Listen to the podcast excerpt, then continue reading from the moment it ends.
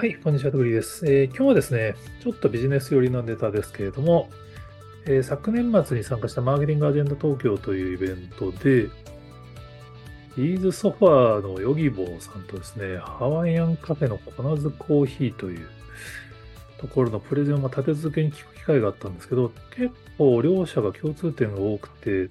従来の多分飲食店とか、販売店の常識とちょっと逆のアプローチを取ってたのが面白かったのでご紹介したいと思います。Yahoo ニュースには脱店舗ビジネスの常識、 Yogiboとコナズ珈琲に学ぶ体験を重視する逆転の発想って書いてあるんですけど、まず Yogiboですね。まあ、 Yogibo、皆さんご存知ですかねあの、まあ、ビーズソファー、ビーズクッション。まあ、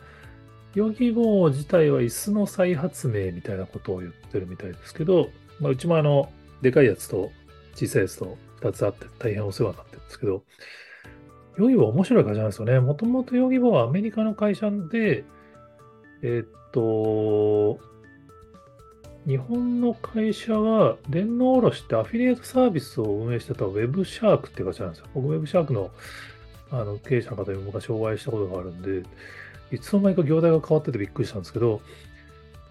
もともとはだからそのヨギボーを日本で販売代理として売ってる事業だったんだけれども、日本のヨギボー事業があまりに成功したんで、販売代理店のウェブシャークがヨギボー本社を買収して日本の会社がヨギボーになっちゃったっていう、珍しいパターンですね。まあ結構ありますよね、そういうパターンね。海外のモデルを持ってきたんだけど、日本の方が成功するみたいな。セブンイレブンなんかもそうだと思いますけど、ある意味ヤフーもそうだったりするのかな。ヨギボーは、だからその、もともとアフィリエイトサービスをやってたウェブの会社が、ヨギボを販売してるんですよね。なので、もともとは EC が多分メインだったと思うんですけど、実は今、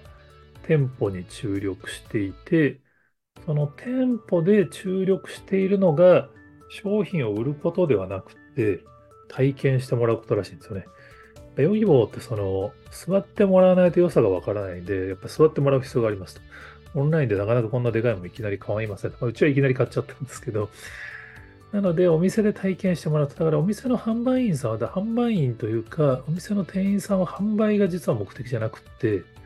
とにかく座ってもらうこと、体験を重視してるらしいですよ。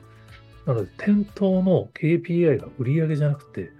座数っていう、座る数っていうのでやってるらしいんですよね。でも、それで最終的に売り上げが上がるっていうのをちゃんとデータを分析して証明しているからそれに特化できるっていう。まあ、結構ね、あの、風が吹けばおケアが儲かる的なちょっと論法に聞こえるかもしれないですけど、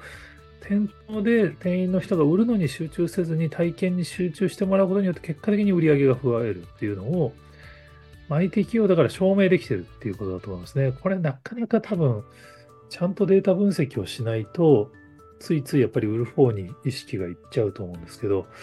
面白いなと思いました。ちゃんとその EC サイトで買った人が、その前に体験したかどうかとか、いろんな分析をしてるみたいです。もともとね、アフィリエイトの会社なんで、データ分析すごいしてるんだと思うんですけど、で同じような話が実はそのコナズコーヒーさんにもありまして、コナズコーヒーって僕ちょっと行ったことないんで、どんなお店か実は本当のところは分かってないんですけど、ハワイアンカフェですね。で、実はこれも、丸亀製麺のトリドールホールディングスが開始した新業態だそうです。で、ハワイアンカフェなんですけど、まあ、カフェっていうと通常は多分回転率重視とか法律重視なんですけど、モナスコーヒーはハワイアンカフェなんで体験重視で、メニューもリッチだし、その分高いんですけど、店舗の内装とかもめちゃめちゃこだわって、とにかく感動を優先してるそうです。同じだけの感動体験通常はお店の体験を良くしようとすると利益率悪くなるんですよね。結局お店の外装とか内装にコストかけると固定費上がっちゃうし、まあ、お店のその料理こだわるとオペレーションも複雑になるし、で、そののんびりカフェで座ってもらうと回転率悪くなるから収益も悪くなるんですよね。でもそれを二律背反じゃなくて二律両立するにはどうするかって考えてやることによって、まあ、今は2019年から2022年にかけて34店舗から41店舗と7店舗しか増えてないのに売上高は153%の増加。1.5倍。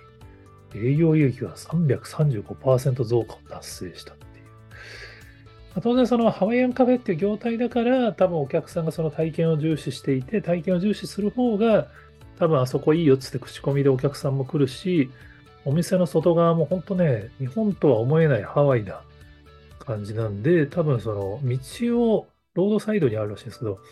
車で通ってもなんだあれってなるらしいんですよね。そういう意味での本当の口コミ。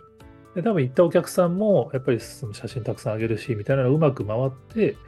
売り上げにも利益にも効いているっていう。だ一見なんかその利益とか売り上げ、利益上げたかったらま効率重視でできるだけコストかけずにってなりがちなんですけど、実はコストかけた方がお客さんの体験が良くなって体験が口コミにつながって売上も利益も上がるパターンがあるっていうのは結構これね、今時だなと思いましたね。まあ、当然まだまだあのドトールとかそういうその効率重視であの伸ばしていく業態っていうのはそれそれ存在すると思うんですけど SNS によってその真逆一見非常識に見えるアプローチでも業績に効くっていうパターンが出てくるんだなっていうのをちょっと感じたので、はい、ご紹介でした。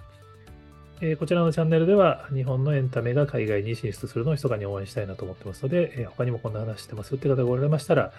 えーコメントや DM で教えていただければ幸いです。今日もありがとうございます。